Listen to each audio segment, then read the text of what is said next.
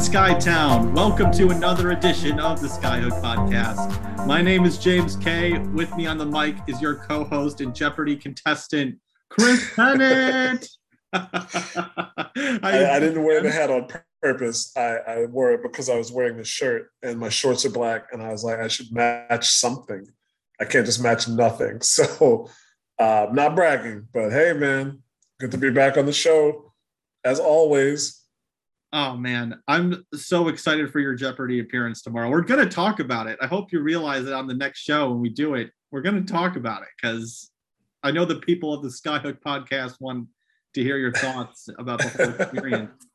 but Chris, oh my God, man! I mean, it's just so crazy to say the words out loud that the WNBA season is over. But man, I mean, wow. right now, the Las Vegas Aces are going crazy at their parade right now. I mean, A'ja Wilson had the tweet of the day. She broke the internet about Four Lokos. Uh, I mean, oh my God. I just, I almost vomited when I saw that tweet. too close to college, man. Way too close to college. it was too, too much to think about. Oh my God. I just can't, can't think about that or the cheapest vodka you could buy in Iowa City. No, not for me, man. Not for me. Oh, we I, I don't know what I don't know what it was for you, but I, I recall buying some Burnett's when I was on a budget, like extremely on a budget, and everybody else at this party, it was for a party, that's what it was, and everybody else refused to drink it, out and out refused. and so I was stuck with this Burnett's for so long. And I I would just like take I was working third shift so I was 11 a.m. to 11 p.m. to 7 a.m.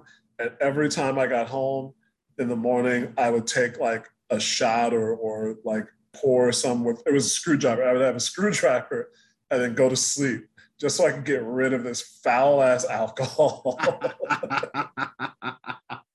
For me, it was Hawkeye vodka in New Amsterdam. And Hawkeye oh, vodka, oh, I believe, is something you can only get in Iowa City it was pretty much poison.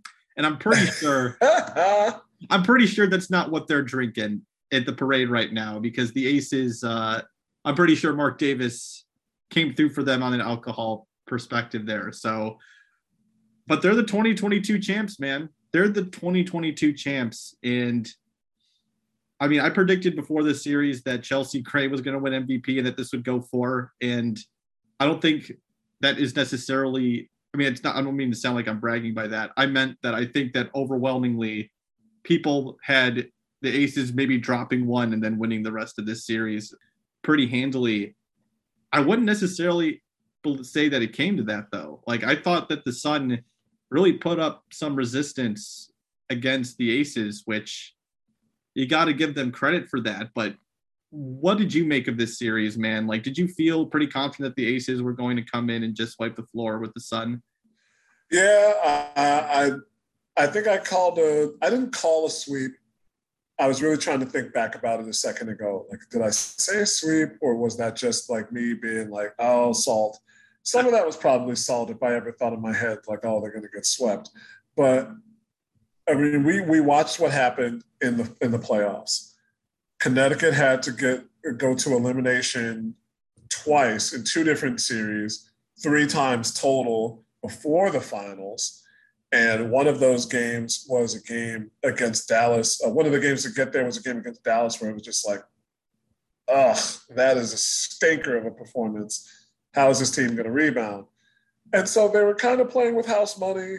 They were we all the things that we talked about at the press conference amongst ourselves they have expiring contracts. Their coach's job is un, is unsure for next year, and so I think once they got to the playoffs, it was just like, well, let's let's go, and come what may, let's let's see what happens. As, as DeWanna Bonner said. Now, once they got to the finals, I'm pretty sure that the Aces were penciled in as the winner, maybe even erasable pen for anybody out there who didn't who felt even more confident and even after they they won going away in game three, I still felt confident that they could not win three straight. Yeah. Now they were um, Connecticut was no, they were down by two and a half in game four, and I was kind of worried, like, oh, it's going to go down to the last possession and the last few possessions, because Connecticut has been out of the ordinary at their best when they can keep it close down to the last two or three. But oh, oh boy, even even on that ridiculous flagrant foul call, Riquna Williams buried them. And I don't know if I saw that coming. I don't know if you saw that coming. Of all the heroes that they've had this season, primarily in their starting lineup for Riquna Williams to microwave off the bench and hit three big shots in a row because it wasn't just two. She hit those two threes, but she hit a she rattled in a jumper, I think, to seal the game. Yeah, it was nuts. That was a situation where we talked about the Aces not having the bench depth to win a, WNBA title. Yeah. And there it was. They just needed one more person with that small ball lineup with Riquna Williams to step up after really struggling this year. Man, she struggled. She did straight up. And they paid her a lot of money. It looked like it, you know, she was battling injuries, obviously, but it looked like, okay, you know, that might have been an overpay when you're already paying someone like Kiah Stokes over 100K as well. I mean, to have two plus 100K contracts on the bench, I mean, that's just a lot honestly. And obviously, the way that they constructed the roster, it ended up working out. They were able to have some depth towards the end of the year, but like, I didn't expect Riquna Williams to do this. I had kind of thought like, okay, it's just one of those seasons for a bench player, kind of like how Rebecca Allen. I mean, she had two concussions, but she just had one of those seasons. Kind of same thing with Sami Whitcomb, where it's just like can't count on this player in the same way that we could the year before. And give Riquna Williams that credit. I mean, I know, look, obviously when we talk about Riquna Williams, we got to talk about what happened when she was in LA regarding domestic violence. That is something that when it comes to the discourse that or, or if we're just talking about what's happening on the court, I mean, I didn't expect this from Riquna Williams. I didn't expect that Kelsey Plum was going to shoot under 30% from beyond the arc this entire playoffs. And it, you just have to give all the credit to A'ja Wilson and Chelsea because oh my god, what they were able to do even when they were running on low. This team ran out of gas towards the end of the game. Like A'ja Wilson was tired. Yeah. So they needed someone to step up, and it just happened to be Riquna Williams. Yeah, I think what you were saying at the beginning of the season and throughout the majority of the regular season was starting to come to fruition. Las Vegas was was was running out of gas. They were kind of going on fumes. Uh, Kelsey Plum was, it just seemed like she was finally slowing down somewhat. And some of that was due to Connecticut and their defense, how they were allowed to play defense, the schemes that they put out, and they finally utilizing their uh, big lineup, I think, to its best ability. One thing they, they couldn't do, and maybe, you know, we thought, why aren't they putting Jonquel Jones in? Maybe it just wasn't the ideal situation for them to put Jonquel Jones in in semifinals as I say that, it sounds preposterous when you're coming off of the most valuable player award and first team All NBA selection. But maybe they saw something where they didn't feel like Jonquel Jones was as effective against the sky and their um, their rotation as they were against a Las Vegas team that ran a short bench and was somewhat undersized. That being said, oh, they, they got what they needed to from Chelsea Gray um, in games one through three and Riquna Williams did step up big. I don't think that we'll ever see a team like this again in terms of just pretty much playing five and six a majority of the five or six players the majority of the season in um, significant minutes and winning a championship in as dominant of a fashion as they did. But it was something to watch. I'll tell you that much. It was really something to watch Las Vegas operate this season. Totally, man. And it's crazy because I just felt that there was a lot of negative energy coming from them, not like from like within the locker room, but from people talking about them just in terms of how much their defense was breaking down before the All-Star game and how again we were talking about the bench since the onset. A'ja Wilson played 37 minutes per game in the finals. 10 years from now, she is not going to be able to play 37 minutes per game in finals. You know, like this team is going to need to add to like uh, needs to add around its core. And they've already done a great job with already penciling in Jackie Young to a contract extension. Same thing with Kelsey Plum, Dearica Hamby. A'ja Wilson's an unrestricted free agent after next season, but the Aces haven't cored her yet. So they have two years to be able to core her at least. So that's why it felt so odd that she agreed to a con. Uh, I believe she had like a contract extension lined up and forfeited the chance of being cored so that like she could have been like to reduce the amount of time she could be cored in the future heading into this year. Worked out well for the Aces. A'ja Wilson could definitely recoup that money, but um, at the same time, I think it becomes more interesting when we talk about the Aces becoming a potential dynasty because they haven't done it yet. You still have to win another one. You probably have to win another one to be considered a dynasty, but like they're lined up to be able to become the next one. And I think it's an interesting conversation just given how young A'ja Wilson is. I mean, I think she's only like 26 years old. Um, oh, and it's and it's check. I'm trying to find the. I think when we talk about dynasties in WNBA history, it's it's it's almost unfair because that measuring stick is the first Houston Comets teams that won four straight. And then, you know, the Sparks won back to back after that. Detroit won two in four years, uh, three in six years. Phoenix won twice in, in three years. And then you kind of have Minnesota in the early part of the 2010s or or like going from mostly the 2010s i really i really say so i think if you're talking about dynasties it's hard to figure out exactly how to measure that. Is it winning you know multiple championships in a row? Is it winning like four championships in a decade? Is it winning this many over this span? So there's there's potential there. It's it's hard because one you have to do it so many times in such a short span. You have to do it with a rotating cast of characters, plus maybe one or two franchise players, of which A'ja Wilson could certainly be if Mark Davis and the Aces play their cards right. No pun intended. Legitimately, no pun intended. That's just how I would say it. and then, you know, a changing landscape of the league itself, which didn't have to worry as much about the salary cap questions and um, con- competition with overseas leagues, as well as just the outside external factors of social justice and the economy at large, as the league did.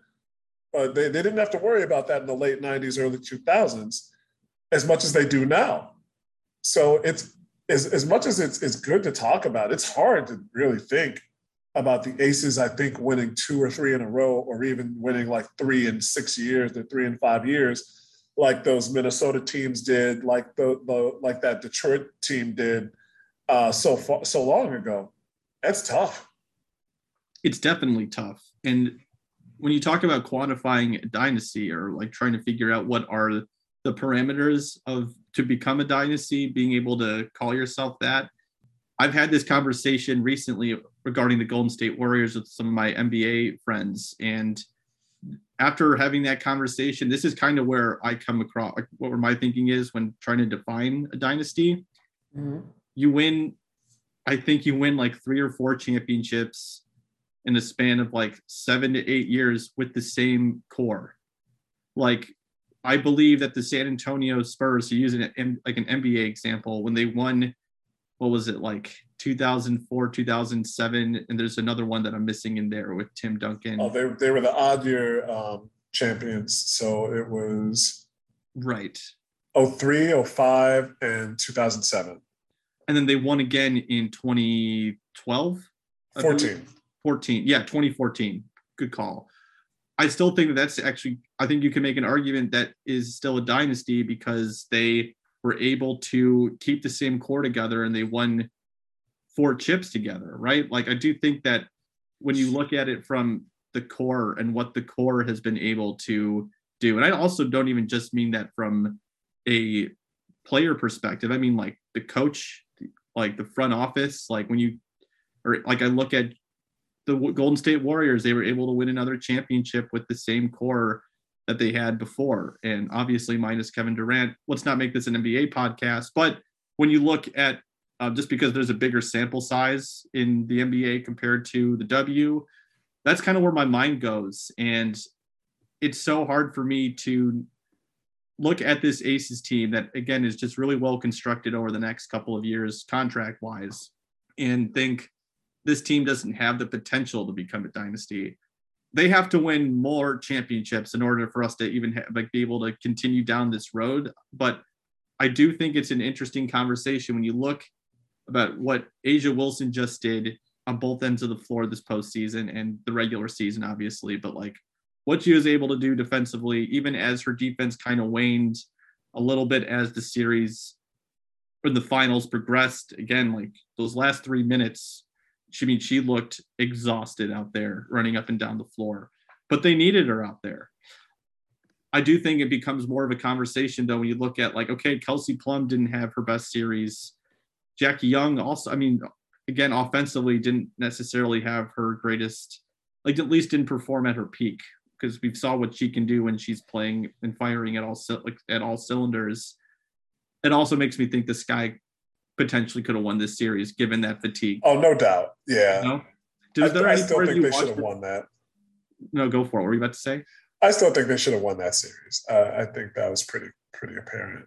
I just, I still think that they should have won that series. It was right there. They were up two one. That's all I had to say. I I was just agreeing with you uh, slightly more forcefully.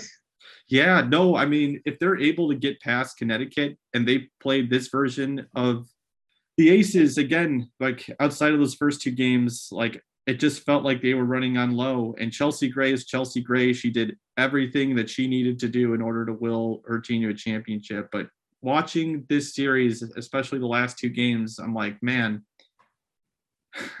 this Sky's front court depth paired with again Kelsey Plum just not finding the bottom of the net in the way that she did in the regular season.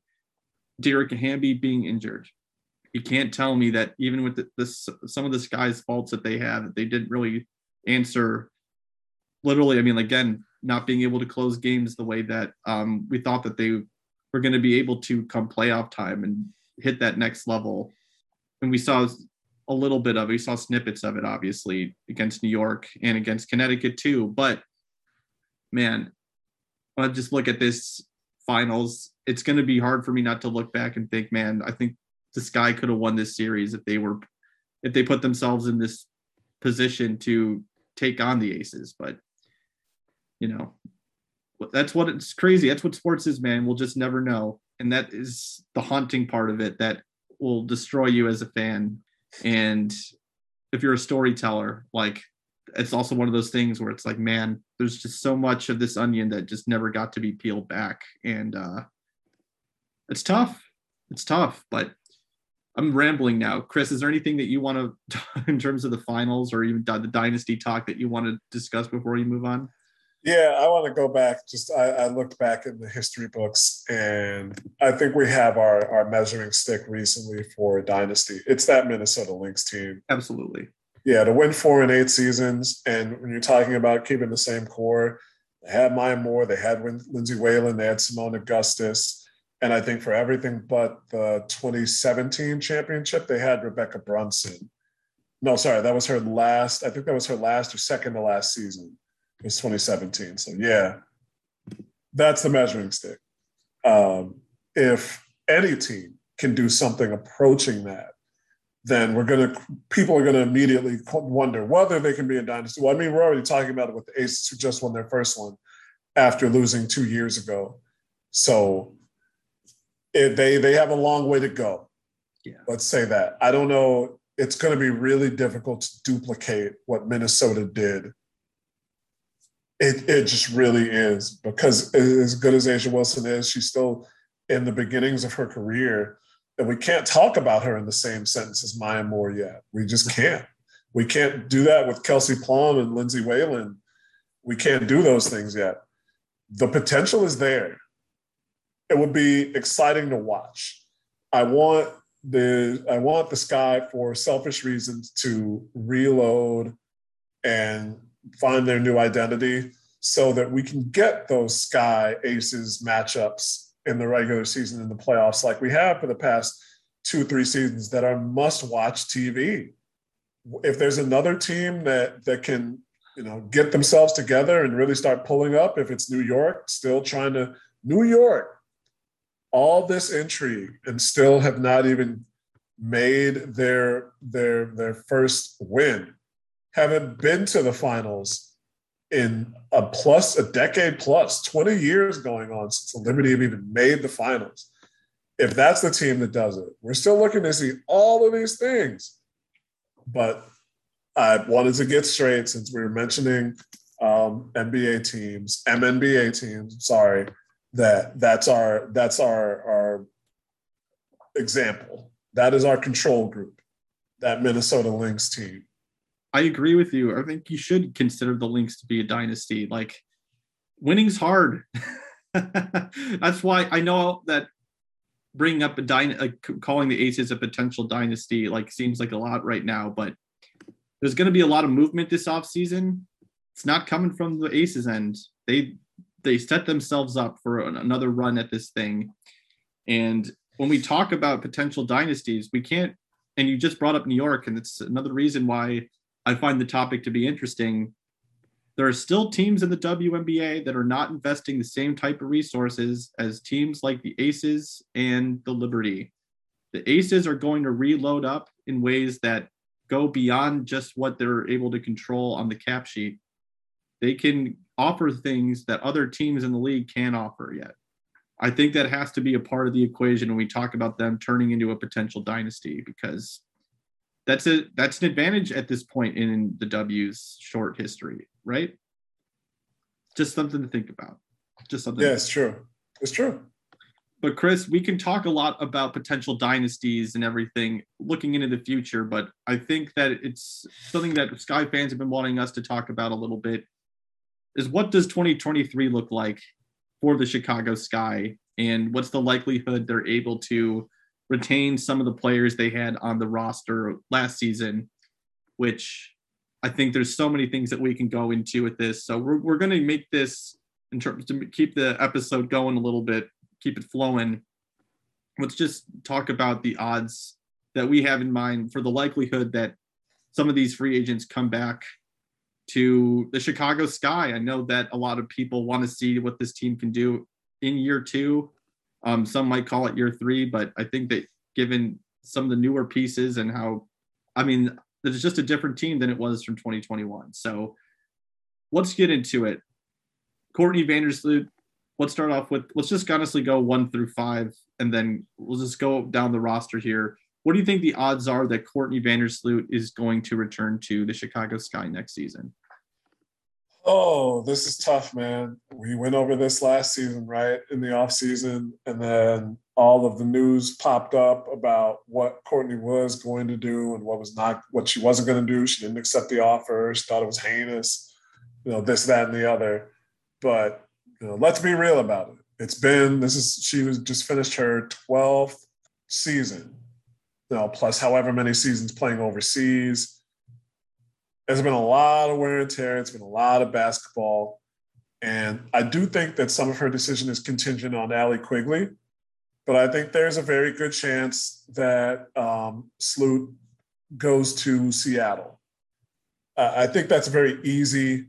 That's not necessarily a hot take, but it's it's there. Sue Bird is retiring. Sue Bird is finally officially retiring, and our our our homie is from Kent, Washington, which is in the state. It's not extremely close to Seattle, but it's not that far either. And that's saying something. We know all the states out west are a lot bigger, mostly bigger than what we've got in the Midwest. So I think it would make a lot of sense for her to go, whether she goes on a one year deal with an option, whether she goes on a two year deal, something like that. But I think 40%, I think 40, 60, or say 60, 40. You know, I'm going to say 60, 40 that she goes to Washington and uh, 40% that she goes somewhere else, whether, whether that's staying with the Sky or going to a different team. There's a few teams I'm sure we could cross off the list, but I think she either goes to Seattle uh, or or stays with the Sky. There might be one or two teams that she considers past that. I don't think she retires. I think she plays with somebody next season. I agree. She's definitely going to play for someone next season unless prioritization really does force her out. I think that there's like a 38% chance. That's what I wrote down. I think there's a 38% chance she comes back to the sky. And it's going to be contingent on a lot of these things happening. It's going to be contingent on all the players that we're about to name being available to come back to the WNBA. And I'm talking about Emma Meesseman, who does she want to come back? Okay, if she wants to come back, is she willing to? I don't know how, to, how to phrase this. Like Emma Meesseman said during the exit interviews that being close to her family is something that she's going to take in consideration after not having the summer to be to go back to Belgium and be with her family. Like it's been a long time since she's been able to do that. Okay, so let's just say Emma Meesseman is unable to return. All right, let's just in a vacuum here. Same thing with Rebekah Gardner. The Spanish league isn't going to change anything because of what the WNBA is doing, while other teams potentially are. Those two are gone, and then let's just say Candace and Allie retire. Courtney wants to win. Okay. That is something that she has said over and over again. She came close to leaving last offseason, apparently. That's something she said in the exit interviews. But there was so many other things on the other side of coming back for the 2021 or the 2022 season that was tantalizing, right? You get to yeah. play with Candace Parker again. You get to again like you get potentially at someone like Emma Meesseman. You won't have to play as many minutes with Julie Allemand coming in there was a lot of reasons for Courtney Vandersloot to come in and play out the 2021 season, maybe playing less than what her value is. What would you say would be like if Allie retires and there's just a lot of question marks on the on the roster? Like, what's her next thing to come back outside of loyalty, which is something that she's very loyal, right? I think there are there are things that would draw her back, but when you look at this team, like and I don't know how you feel about the rest of the roster about them returning, but like when you look at other teams out there that are going to have cap space, I mean, I think it's crazy to think that Courtney Vandersloot isn't in a Sky jersey next year. No, and I was looking through. There's a lot of teams with expiring contracts next season.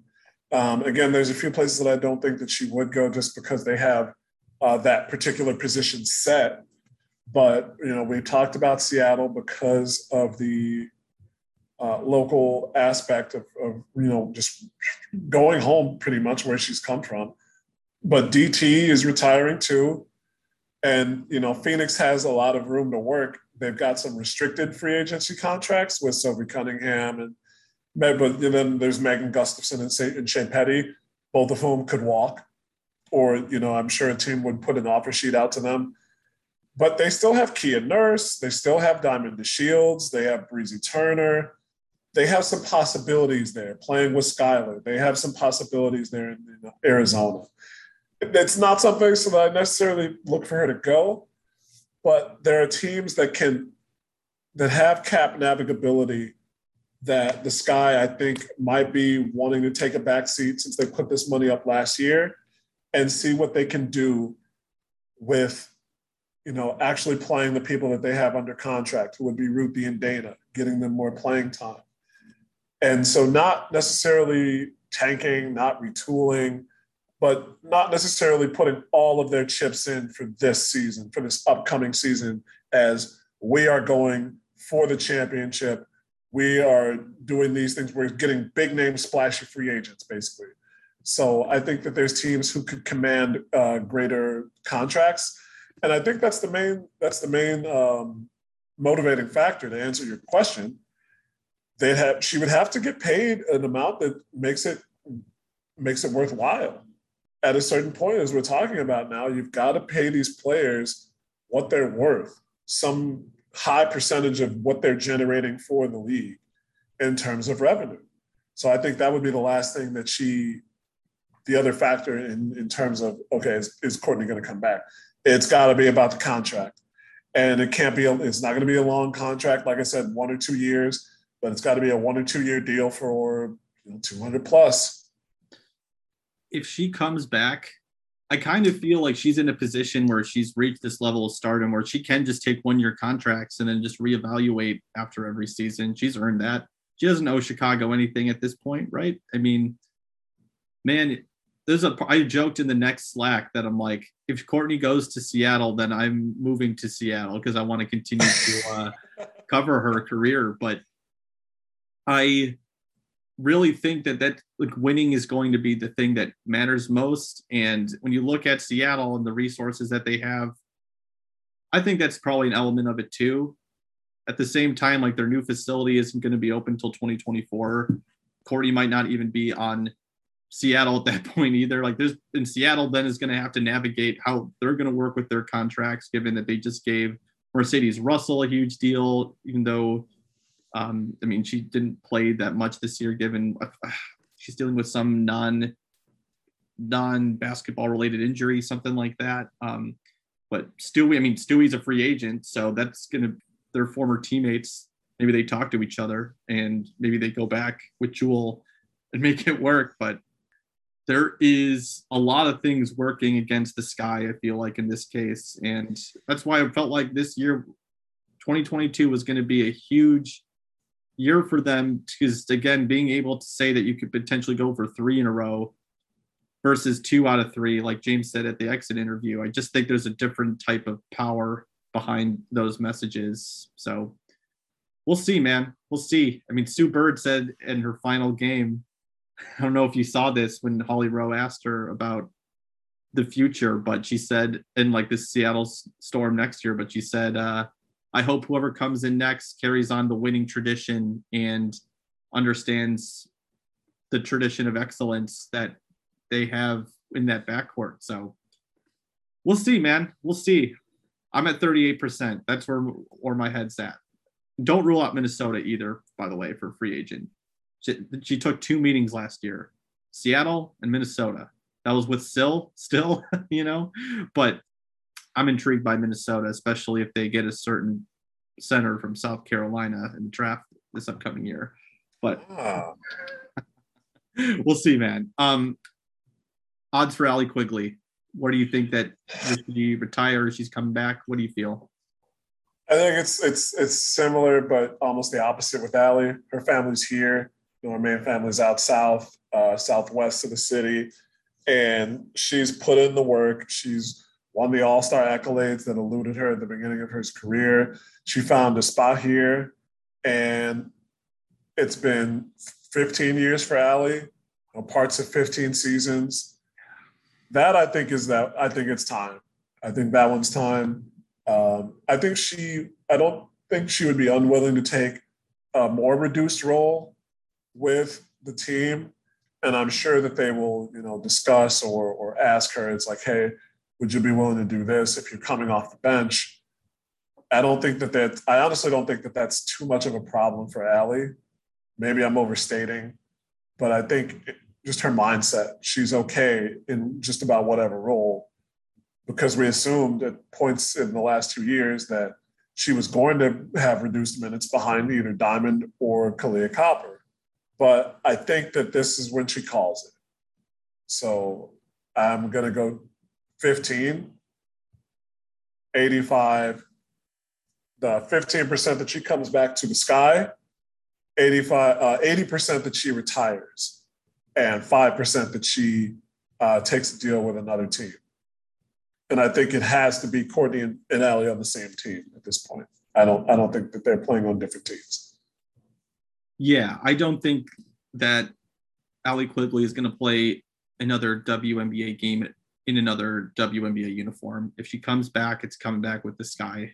That's I feel pretty strongly about that one, but I have a 5% chance that she returns. She's not playing in EuroLeague this year. She's not playing in EuroLeague. She's taking some time off. I do think that's kind of an indication that she's probably going to retire. Not reporting it, not reporting it, but I do think that think about how tough it's going to be for someone like Candace and Allie to come back when they they both talked about like how much it takes to stay in peak condition to be at the standard that they hold themselves to there's going to be 40 games in the regular season next year. 40. That's that extra four games matters. This is a veteran team. Last year was a veteran team. Like you said it on the last pod that we did. The sky looked kind of old towards the end of the postseason. And when you look at how James Wade kind of wants to play, and I mean, I honestly, Candace can still, she's great in transition. Allie also still great in transition, but at the same time, it's just a lot of miles, like you just said. And it's just going to be a longer year next year. And I just kind of feel that this is kind of the time for Allie to call it quits. And last year, you know what, the financial hit of taking less than what you're worth was probably worth it to go after another championship. But two out of three, as special as that would be, anytime you win one, it's got to be like, God, dude, how many franchises across all sports could would be just elated by the idea of winning one? To ask any suffering franchise how they feel about not even having one, it's important. But I do think that given what she's already accomplished, that winning two out of three probably might not probably it potentially might not be uh, the highest part of her priorities at this point in her life as a human, right? Maybe I'm wrong. So how do you feel about Candace? Like, do you where do I? So I had five percent. You had um for Allie Quigley. What was the, you had? What was it again? You had ten percent that she returns. Uh, I had fifteen. 15. I was I was slightly more optimistic than you. Shocker. Um, that is a shocker. I, I I am definitely the more. I will take it to my grave that I am the cynic. I am definitely the cynic of, of of most groups that I'm in, if not if not this one. Candace, I think there's more because Candace had a great season. Candace had a really good season. You know, she had a really good start to the playoffs. I think that Connecticut beat her, um, like knocked her around, kicked her around a lot. And, you know, being 38, we've seen players older than Candace have quality years. Um, two of those players just retired. But we've seen players at that age have have good quality seasons, whether it was the beginning of the life of the league or now when things are much different. The game is harder, the game lasts longer, the season lasts longer, I should say. But I keep coming back to what Candace said about not wanting to cheat the game. So it's hard to say. I think we're going to get an answer sometime in the next two months. It's going to come before New Year's or, or maybe just after but that's that's I think really when you find out. You take some time off, you hang with your family, you raise your child, you uh, fulfill your commitments to TNT, all this, that, and the other. But there's going to be a time where Candace is in the gym working, and either she's going to feel like, okay, this is good, or not. I, I know I hate to come back to the MNBA on this, but there's a couple good anecdotes that I've seen um, from one of the better programs that I've ever watched in terms of basketball, which is um, what is it? Off court? I think it's NBA off court, um, where where where Ernie Johnson would just bring guys in, uh, mostly TNT guys, but uh, he had Steve Kerr, Shaq, Isiah Thomas, uh, Kenny Smith, Reggie Miller, all those guys, and they had a segment once about like when did you know it was time? When did you know it was time to hang it up? And Charles Barkley actually said that when Michael was coming back, when Mike Jordan was coming back in 102, he called Charles and, asked him, "Was like, hey, I want you to do this with me." And Charles had been uh, retired for a year or two then, and he came back and he's like, Michael. He said Michael was getting in shape. All I was doing was getting tired, and I was just like, okay, I know this is. I know I'm done here. Um, Isiah his story was that he would always before games relax by the pool and then it would be like ready to get up and go to the game and it's like okay i'm going to go into my routine he said there was just one day where he was sitting by the pool and his like alarm went off or whatever and it got to the time and he just didn't want to get out of the chair he just wanted to keep sitting by the pool and that was when he knew it was it was time to it was time to be done and uh, there's going to be a moment where Candace, you know, wherever she is, whether it's L.A., it's going to be L.A. because I don't think unless she's coming back for Christmas, she's not hanging in Naperville in December. No disrespect, no disrespect to Joseph Naper. But she's going to be sitting by the pool and she's going to be walking with um, her wife and her daughters. And she's going to get a call from somebody, or it's going to be time to like practice and she's going to be like, you know what? I'm not going to practice today. And that'll be it. If that happens, yeah. That's why I'm saying 35, because it could happen. You, you've had so much, again, it's the same thing with Allie, so much basketball. Yeah. Over the last, God, going back to high school, going back to college. So over the last 18, 19 years, just so much basketball. Yeah. And now there's so many other things that she does that she can do. And she watched a good friend of hers retire, Serena Williams, call it, call it, and there's, there's just so much around you with this generation that you came up with that it's hard not to be pulled along by those sentiments. So I, I think 35. I don't think Candace plays again. You know, maybe maybe this is being my hubris, but I don't think Candace plays for another team unless she goes back to LA. And She's not going back to LA unless they drastically change something. So uh, I say 35% that Candace comes back to the team. I'm at 37% along the same lines because. What, what's with this, man? Why aren't you getting these numbers? Why aren't you getting these numbers on the zero or the five? Why, why you gotta be? Why you gotta make this difficult? What's going on? Thirty-eight percent. My brain.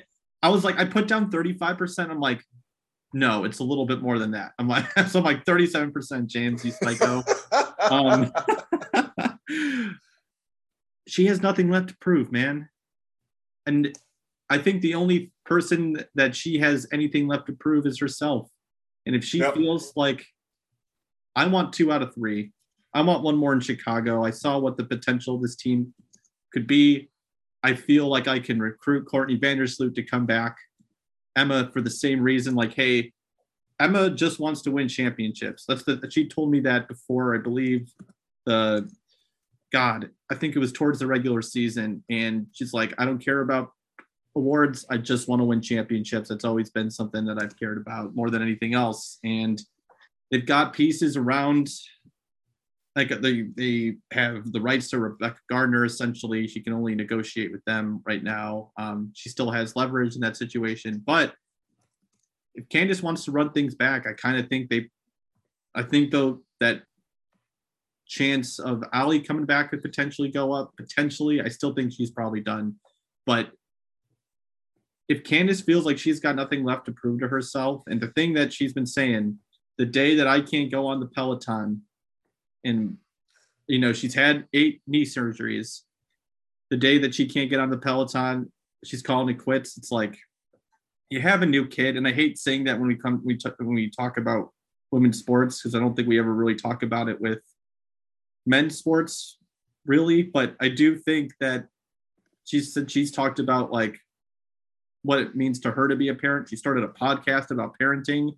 She knows what that presence means, you know, being there for your for air, you know, her kid. So a part of me thinks that she's probably calling it quits too. And I think that if she does come back though, my percentages for all these other players goes up much more because she is the glue at this point. And I think you can make the case for Ka and Sloot, but talk about the vocal leader of the team, like the someone that's like pretty much an assistant coach of the team.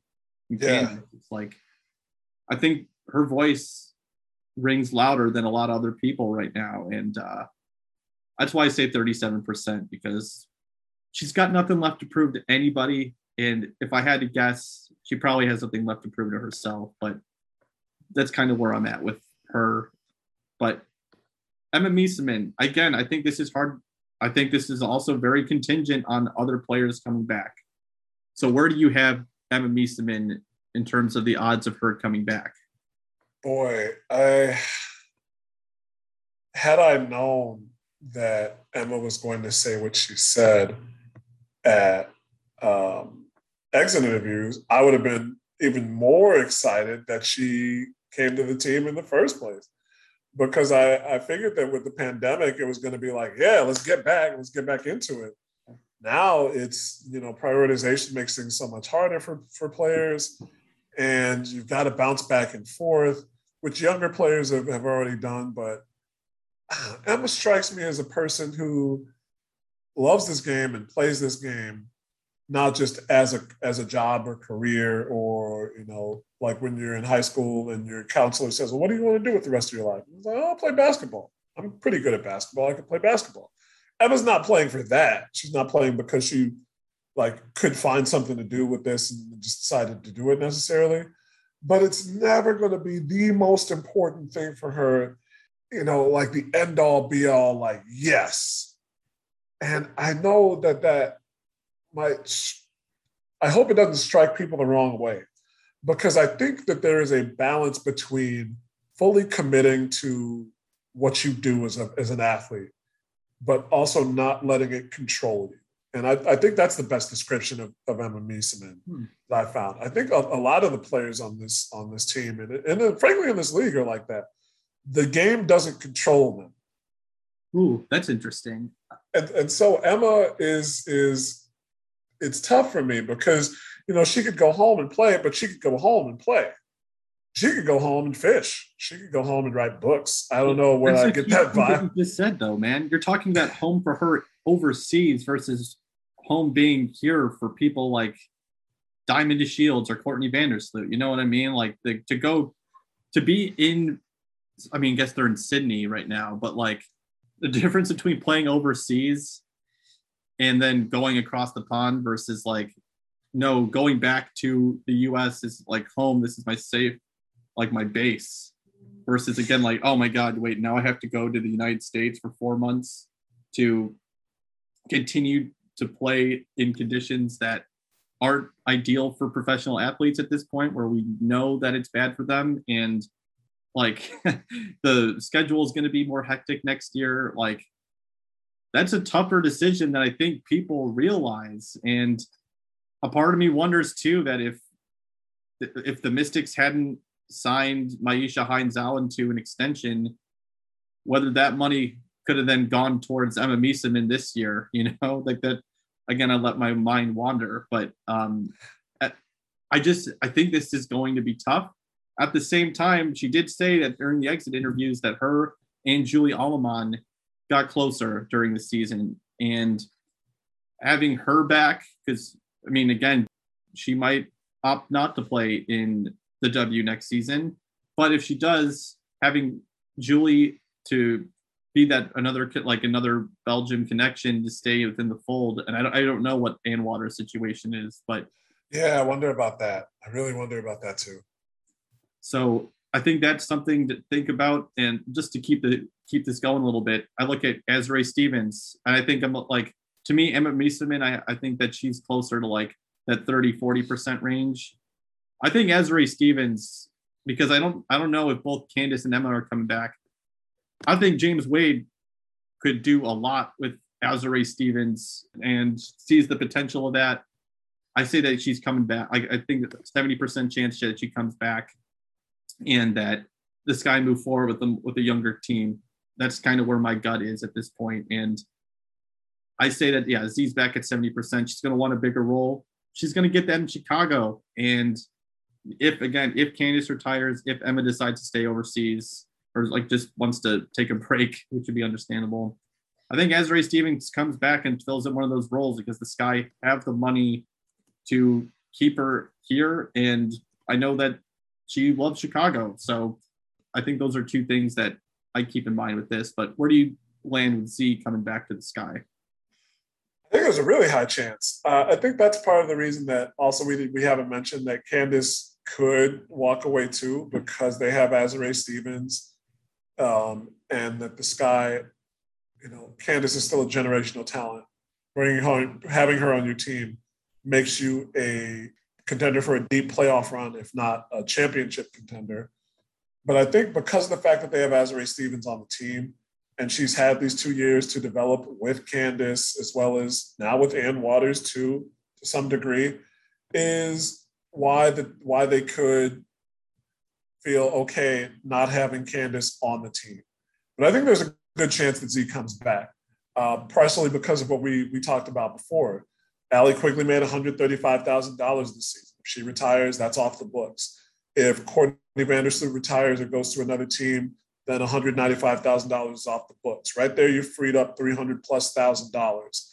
And Azurá Stevens, I think, made 140. Let me look at this. Z was making 140 last season. So if she wants to up her salary and you can you can look at numbers, but we know that Azurá Stevens has, has done not not reached her ceiling yet. I, I think that she she could command 160, 170 this coming off season. Now, it, and you have those two oh, players. Yeah. If they if they go, then the Sky have that money free. Man, I mean, Mercedes Russell just got 180. I want to say over. uh I mean, Azurá Stevens definitely has to command a contract like that. Look at, I mean, again, you gotta. The market gets so skewed when you look at some extreme cases like Myisha Hines Allen. Like she would not get the same contract she got if she was entering free agency this year. But she did set the market kind of for a big that could stretch the floor. And Azurá Stevens probably is going to benefit from that. I think the Sky, I agree, I 100% agree with you. She's going to fit within the salary cap.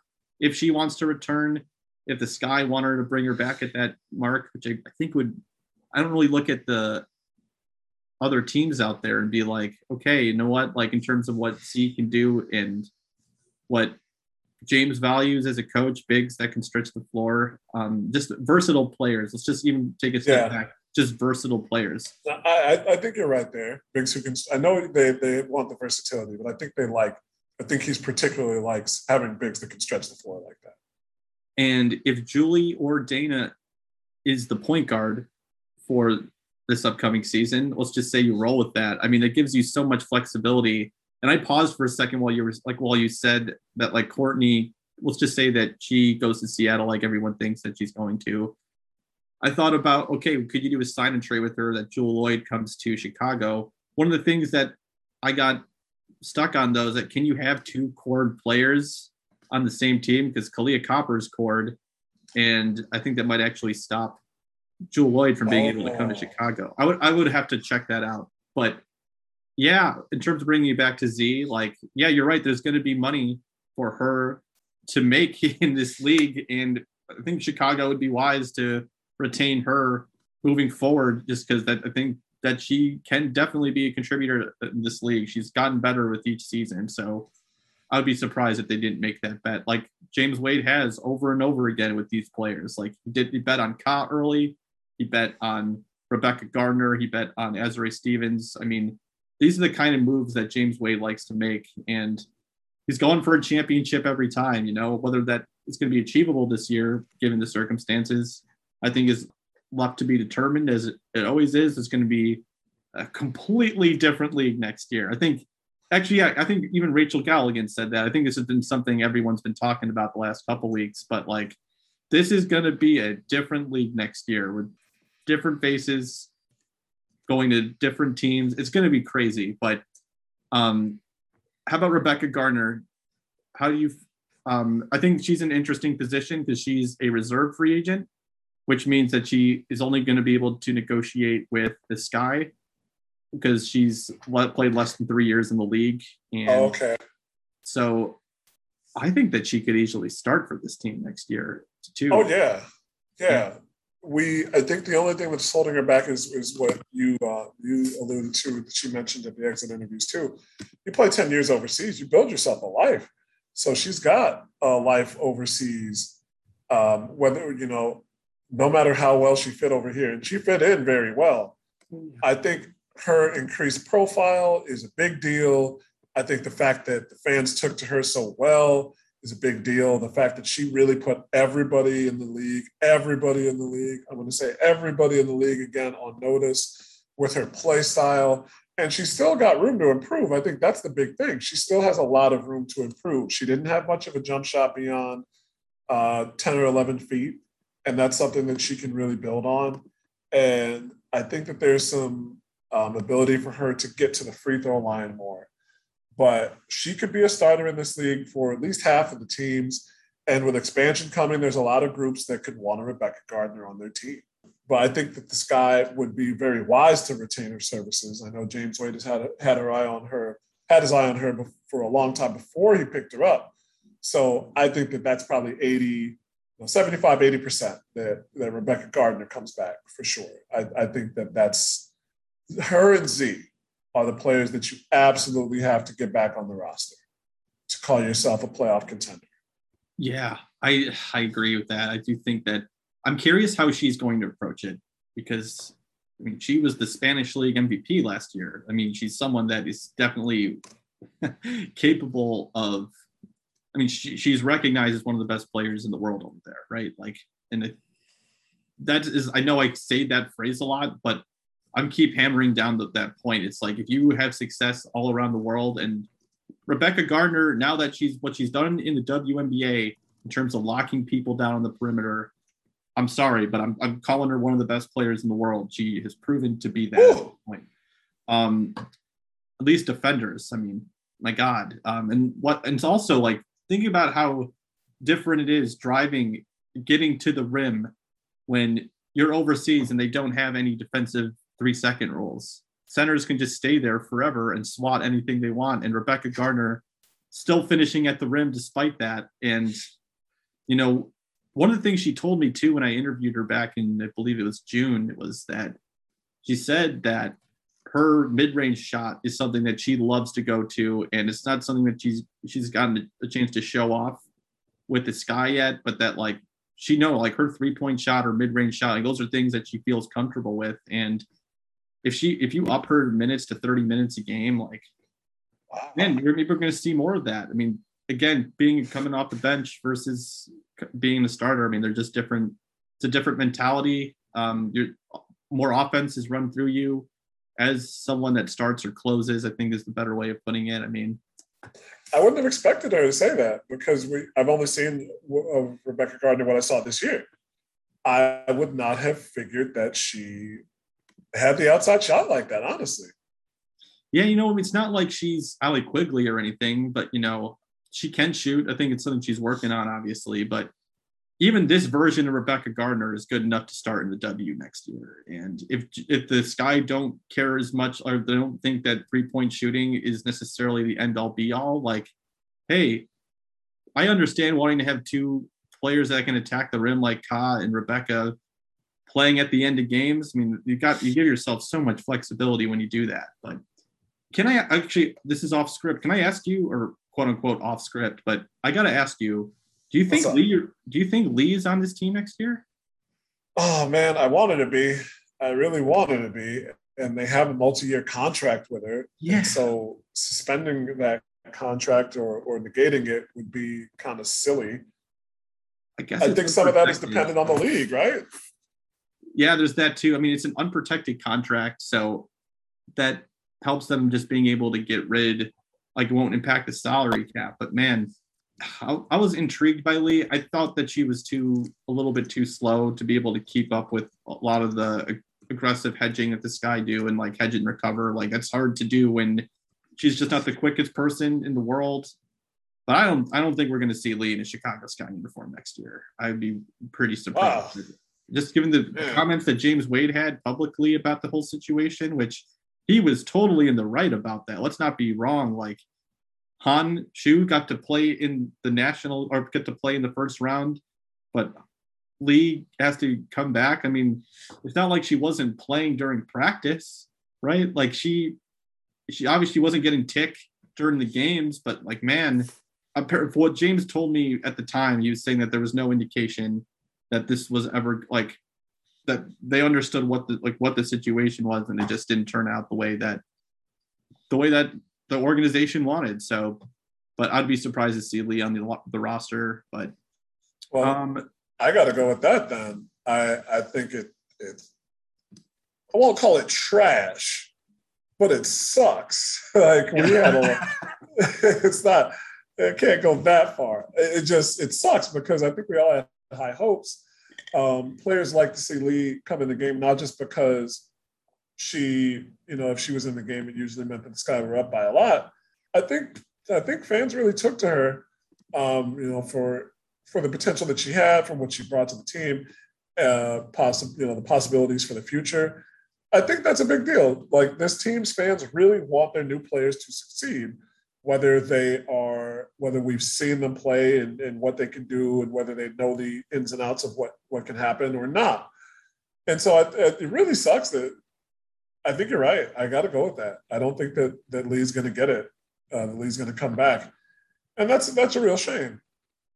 Uh, this entire season has just been so chaotic. And uh, the fact I, I totally had spaced on the whole league drama when when preparing for this podcast. I'm like, oh right, the Sky like have Lee, and I just don't know what they do with that whole situation after what happened.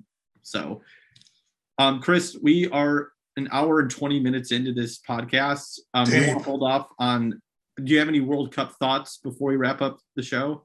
Um, yeah, I mean, well, actually, I guess I'll, I'll throw it back to you, which is very bogus, but I think who challenges the U.S. in this? You, you said in the pre-show they have a 22 game win streak. They haven't lost this thing since 2006. Um, I don't know if anybody's that good enough to keep up with them, whether they're naturalized citizen or whether the other companies countries are coming up. I think I felt more in the last um, soccer World Cup. No, sorry, uh, it was the Olympics. It was the women's team in the Olympics because I think we were looking at the men's and women's sides and, and saying like, oh, you know, this could be a lot closer than we think. I don't necessarily feel that way anymore. So if there's a country that you think could challenge the U.S. for this title, who would it be? I think they're winning. I'll say that. Belgium, their first matchup, and they are a physical team.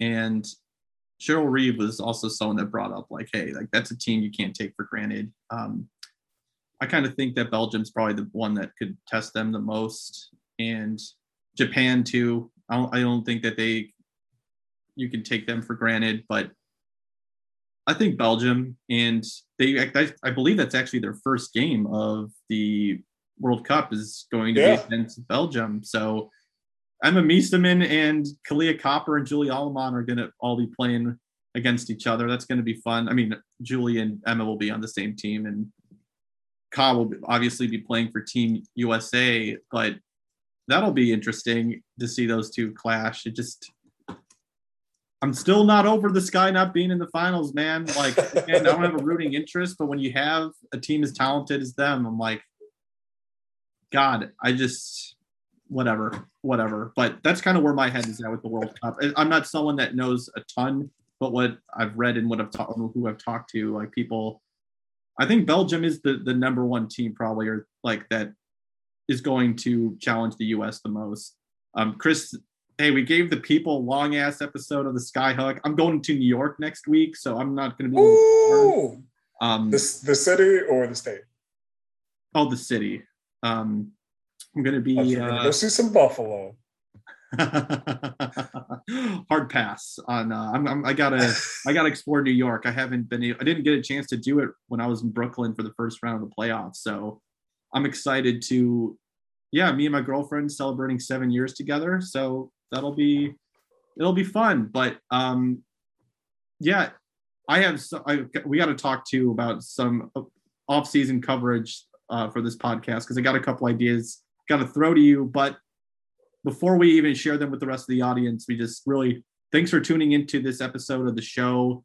If you want to reach out to us, you can email us at the skyhook mailbag at gmail.com. One more time, that is the skyhook mailbag at gmail.com.